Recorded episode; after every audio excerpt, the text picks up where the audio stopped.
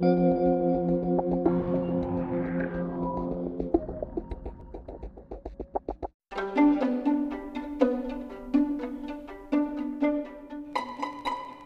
saluto a tutti i tifosi rossoneri all'ascolto, bentornati sul podcast del diavolo. Senza perdere altro tempo, oggi cerchiamo di analizzare la campagna acquisti che la nostra società ha condotto fino a questo momento, ricordando che il mercato si concluderà il 31 agosto, quindi da oggi fino a fine del mese potrebbe succedere qualcos'altro, potrebbero quindi arrivare volti nuovi.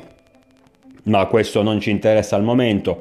Concentriamoci invece sui giocatori che sono arrivati, almeno per il momento, fino ad oggi, partendo dal rientro di Tommaso Pobega, eh, rientra dal prestito secco al Toro, io effettivamente lo considero comunque come se fosse un, un nuovo acquisto, anche perché è vero che Tommaso eh, è cresciuto nelle giovanili del Milan, ha girato un po' varie squadre, Toro, eh, lo Spezia, Pordenone, sempre in prestito, quindi è sempre stato di nostra proprietà, però effettivamente non ha mai giocato una stagione con noi, con la nostra maglia.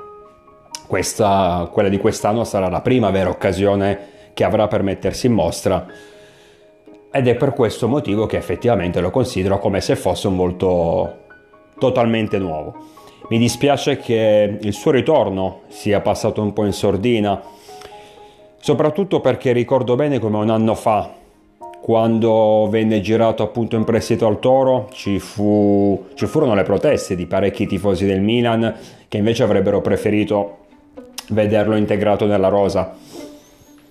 Eh, invece la società decise, a mio avviso giustamente, essendoci già un po' di centrocampisti a disposizione, di dare la possibilità a questo ragazzo di confrontarsi, di mettersi in gioco in una realtà importante come quella del Toro.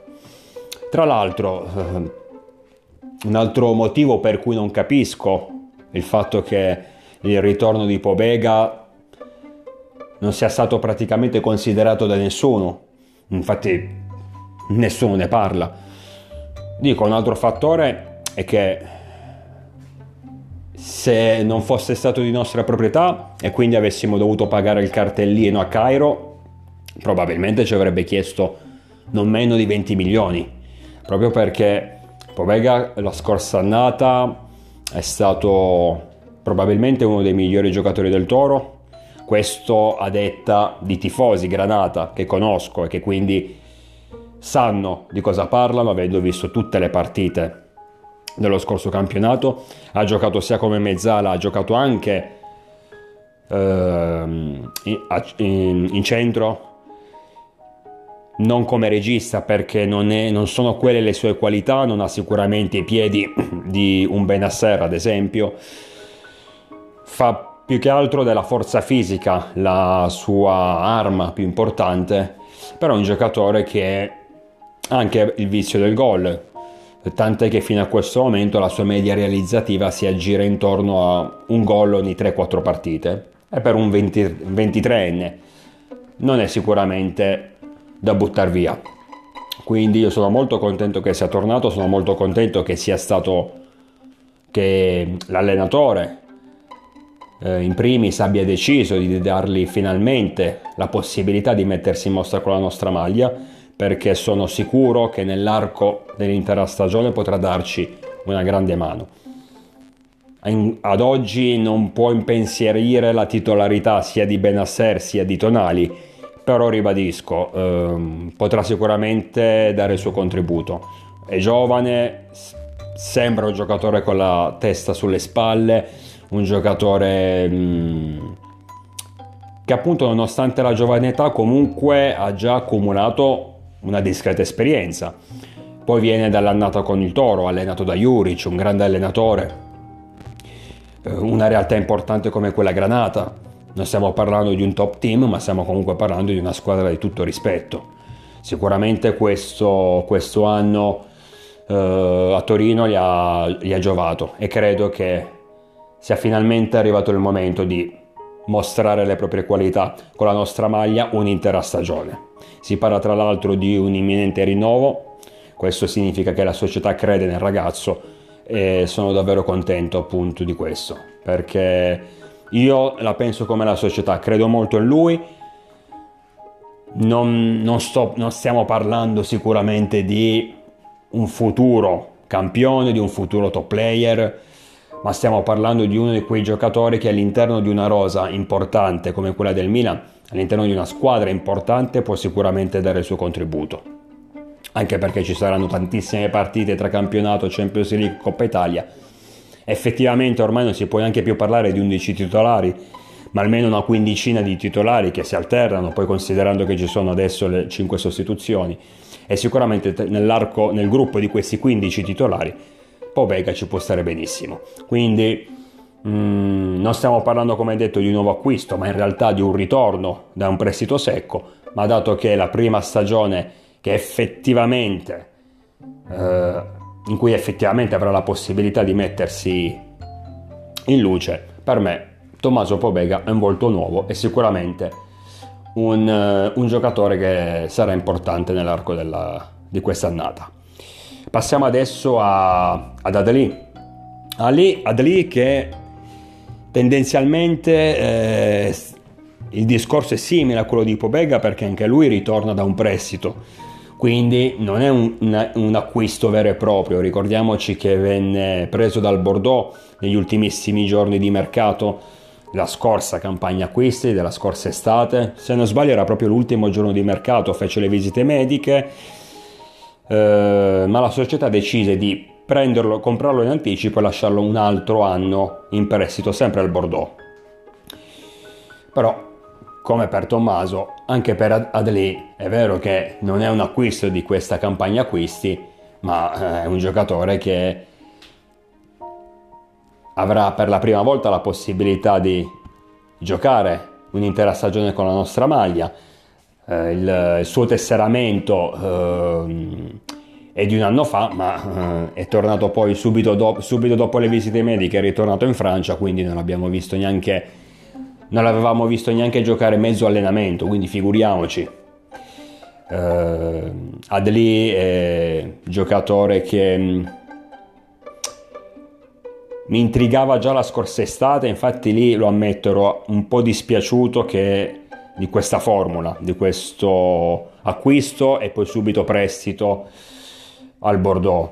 Avrei voluto vederlo subito in campo anche perché poi vi ricordate che la scorsa estate c'è stato il dilemma fino all'ultimo giorno di mercato ma il Milan prenderà o non, prenderà il trequartista al posto di Celanoglu e Adeli anche considerando le prime uscite, le prime amichevoli di quest'estate, dove sicuramente è stato uno dei più positivi, ha dimostrato di essere proprio quel tipo di giocatore, quel trequartista moderno che non rimane solo sulla linea della tre quarti ma spazia un po' in tutto il campo. Ehm, quindi sicuramente stiamo parlando appunto un, anche in questo caso di un giocatore giovane, un 22enne, che tra l'altro è già sposato con due figli, questo non lo sapevo, complimenti, nonostante la giovane età. Si parla un gran bene di questo ragazzo, ha fatto subito una buona impressione già dalla, dalla conferenza stampa quando ad alcune domande ha risposto anche in italiano, dimostrando quindi di essersi calato completamente nella realtà rossonera, di essere anche una persona che non aveva alcuna intenzione di iniziare questa avventura eh, da sprovveduto, quindi lo scorso anno Uh, ha ben deciso di, lezioni, di prendere lezioni di italiano sapendo che appunto alla fine sarebbe sbarcato qui a, a Milano. E sicuramente da quello che abbiamo visto come detto in queste prime sgambate in queste prime amichevoli che sono come dice la parola amichevoli quindi non gli do tutta questa importanza però ti possono iniziare a dare degli input riguardo la squadra e riguardo anche i singoli. Uh, Adli mi è molto piaciuto, mi sembra un giocatore mh, mm, che non ha paura in campo di prendersi responsabilità, di prendere la palla, di provare la giocata. Sembra anche abbastanza affiatato con i compagni, almeno nel rettangolo di gioco. Uh, sinceramente non, non, ti dà proprio l'impressione di essere un giovane uh, che è appena arrivato in una grande squadra come il Milan dopo aver militato nel Bordeaux. Tra l'altro il Bordeaux lo scorso anno è stata una tragedia, è andato in Serie B, poi dalla Serie B nella Serie B francese. Uh, la Ligue 2 dovrebbe chiamarsi, comunque poi per problemi finanziari è stato retrocesso ulteriormente, quindi è stata una tragedia totale. E, ehm, dicevo, non sembra comunque un ragazzo appunto che viene da una realtà come quella del Bordeaux, catapultato nel Milan in una squadra blasonata, importante, tra l'altro appena vincitrice dello scudetto, perché almeno dal suo atteggiamento, e questo è l'aspetto sicuramente più positivo, sembra invece un ragazzo che da, da anni milita con la nostra maglia ripeto, vederlo in campo non ti dà proprio l'impressione di aver timore e questo è sicuramente l'aspetto principale.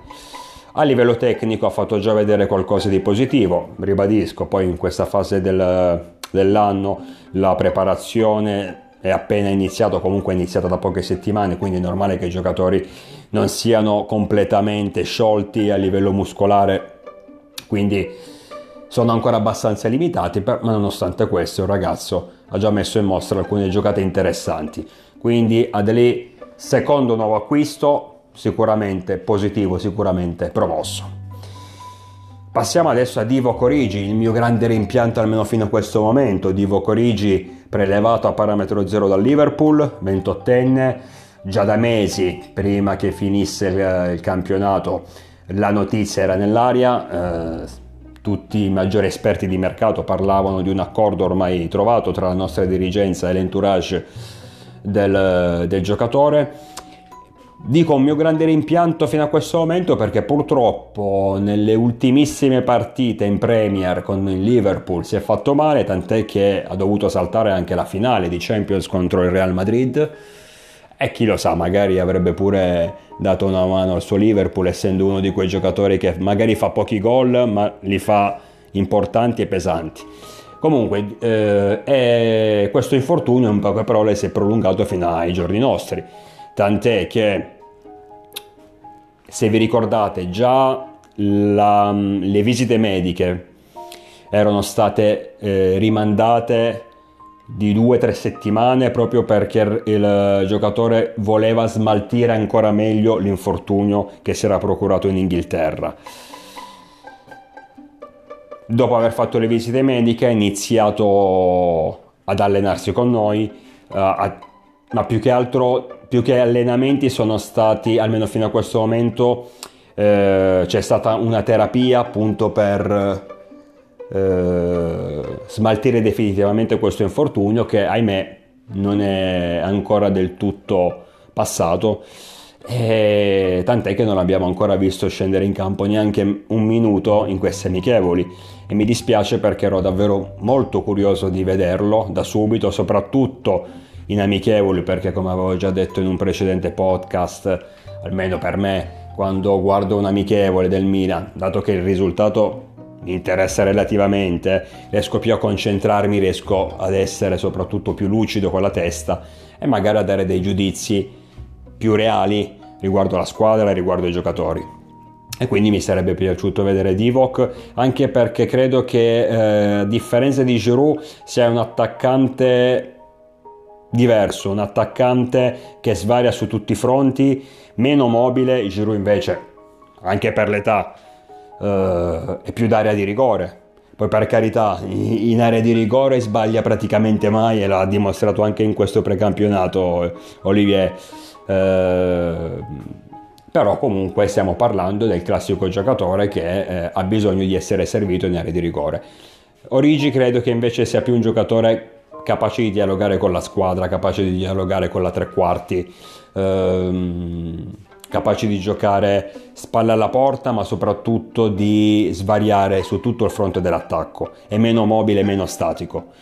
Mi sarebbe però piaciuto avere le conferme di queste mie sensazioni vedendolo sul campo. Purtroppo non è ancora arrivato il suo momento. Sta smaltendo l'infortunio, probabilmente neanche cioè sicuramente non ci sarà neanche domani contro il Vicenza nell'ultima amichevole al Menti molto probabilmente non siederà neanche in panchina nella prima di campionato contro l'Udinese sabato 13 a San Siro. Molto probabilmente invece per la seconda giornata sarà a disposizione di Mister Pioli. Sicuramente non possiamo aspettarci miracoli da subito perché, eh, come detto, ha potuto, non ha potuto fare la, la preparazione fisica, atletica insieme ai suoi compagni come i suoi compagni a causa di questo infortunio dovremmo dargli del tempo, però Origi è uno di quei giocatori, anche in questo caso sottovalutati, ma stiamo parlando di scuola Liverpool, stiamo parlando del probabilmente la squadra in questo momento più forte in circolazione, eh, magari insieme al Manchester City,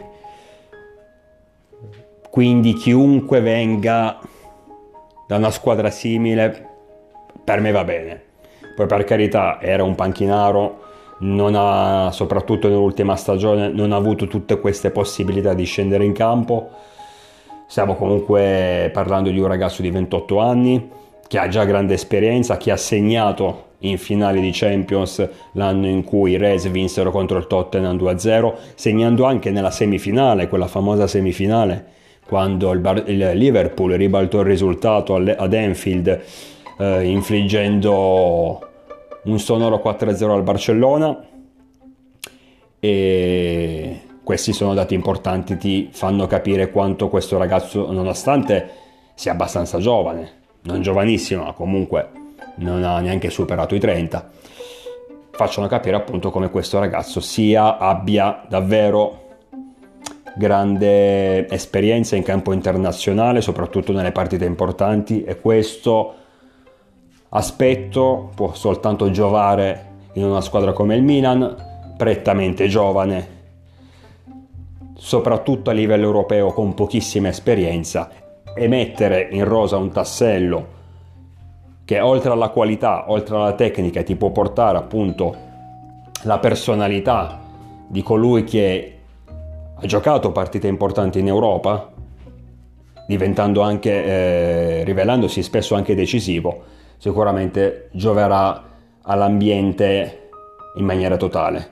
Quindi l'acquisto di Origi, l'ingaggio di Origi è più che ben accetto e poi, come ho detto prima, a me basta sapere che viene dal Liverpool, questo è l'aspetto più importante. Sappiamo bene come in Inghilterra, ahimè, ma bisogna ammetterlo, il calcio giocato lì è completamente diverso da quello di, eh, giocato in Italia ed è assolutamente superiore.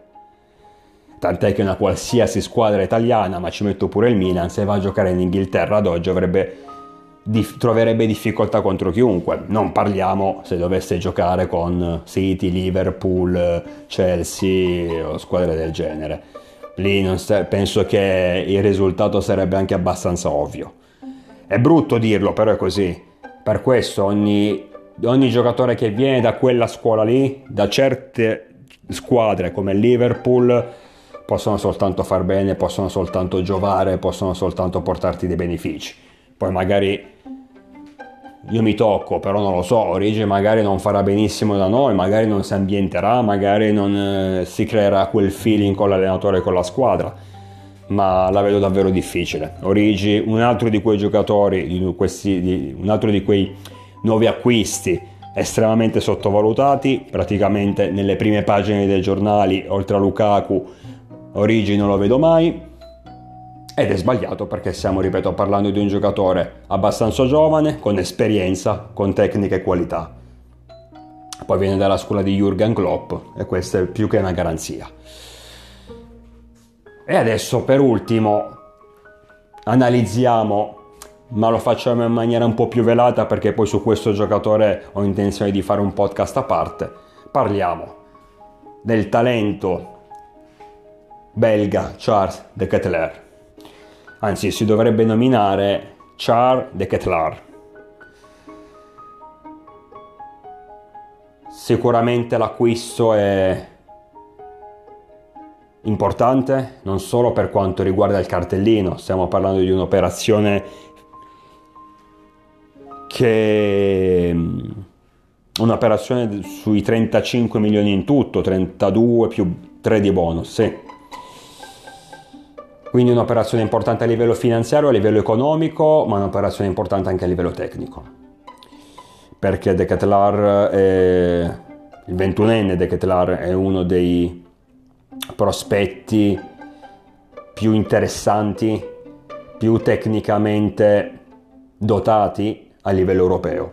Uno di quei giocatori che, come hanno detto molti esperti, sarebbe dovuto finire in Premier o in Bundesliga, in squadre quotate, in squadre che possono spendere cifre importanti e che garantiscono un tipo di calcio diverso da quello italiano. Tant'è che su De Ketlar c'era anche il Leeds, che aveva tra, tra l'altro offerto, aveva proposto al Bruges una cifra per il pagamento del cartellino più, più alta rispetto a quella invece proposta dalla nostra dirigenza, parliamo di 40 milioni.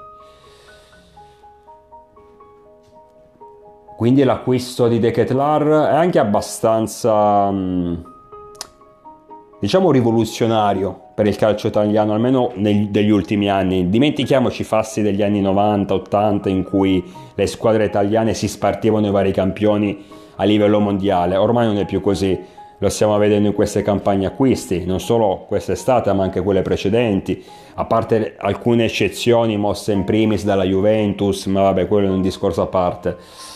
Ormai le squadre comprano, cioè non comprano, non spendono, eh, prendono giocatori in prestito, mh, mm, prendono parametri zero, comprano giocatori ma soltanto se riescono a vendere qualcuno il Milan invece ha portato a segno un colpo importante, un prospetto importante, un giovane importante, costoso, senza vendere nessuno.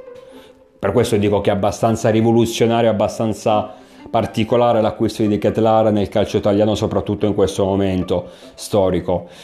Quindi complimenti assolutamente alla nostra società, ci portiamo in rosa un giocatore che desideravamo tutti, e lui stesso desiderava il Milan perché non ci dimentichiamo che per agevolare il suo passaggio al Milan De Ketelaar si è ridotto l'ingaggio che aveva pattuito con la nostra dirigenza e inoltre ha rinunciato ad alcuni bonus pendenti che aveva con il Bruges. Tutto questo pur di arrivare il prima possibile a Milanello, quindi sicuramente è già partito con il piede giusto.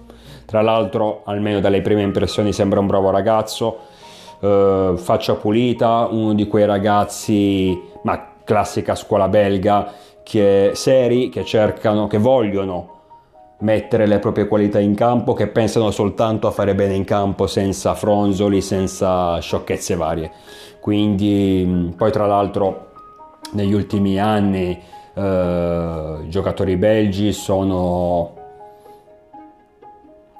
eh, sono, sono ambiti, a livello di mercato proprio maggiormente dalle squadre inglesi, questo sì, ma proprio perché eh, almeno mi sono informato e ho scoperto come in Belgio praticamente sin da giovanissimi i giocatori piccoli, futuri calciatori, vengono allenati eh, in modo da poter, da essere in grado di poter svolgere più ruoli all'interno del eh, rettangolo di gioco. Tant'è che De Ketlar, lo sappiamo bene, mm, nella fase offensiva può praticamente giocare in qualunque posizione, addirittura come punta centrale. Può giocare come trequartista, a destra, a sinistra o in, eh, in centro uh, a centro area. Quindi questo fa capire come la scuola belga sia in questo momento tra le più importanti, tra le più interessanti in circolazione, proprio per questo aspetto qui. Ma se ci, se ci pensiamo allo stesso Salemaker, criticatissimo Salemaker, e sinceramente non capisco perché tutta questa cattiveria nei confronti di un ragazzo che ha sempre messo, che mette sempre a disposizione tutto quello che ha in campo. Comunque, se ci ricordiamo, noi quando prendiamo Salemaker lo prendiamo per fare il terzino destro. Eh, faceva il terzino destro, l'ha fatto poco a dirla tutta, fino a poi giocare come trequartista sempre sulla destra. Questo però ti fa capire come questi giocatori belga, eh, belgi eh, siano abbastanza duttili possano quindi svolgere più ruoli all'interno del campo, all'interno, durante la partita, ma pro- proprio perché è la scuola belga che li cresce in questo modo.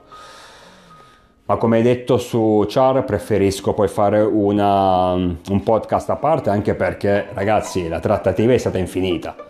Sembrava davvero che boh, mm, non si arrivasse mai a, all'accordo. Eravamo ogni giorno lì vicino, lì vicino. Eh, si stanno limando i dettagli, si, siamo, siamo prossimi alla stretta di mano, siamo prossimi all'accordo e invece poi puntualmente succedeva qualcosa. Puntualmente il Bruges chiedeva un milione in più e sembrava, e sembrava tutto da rifare.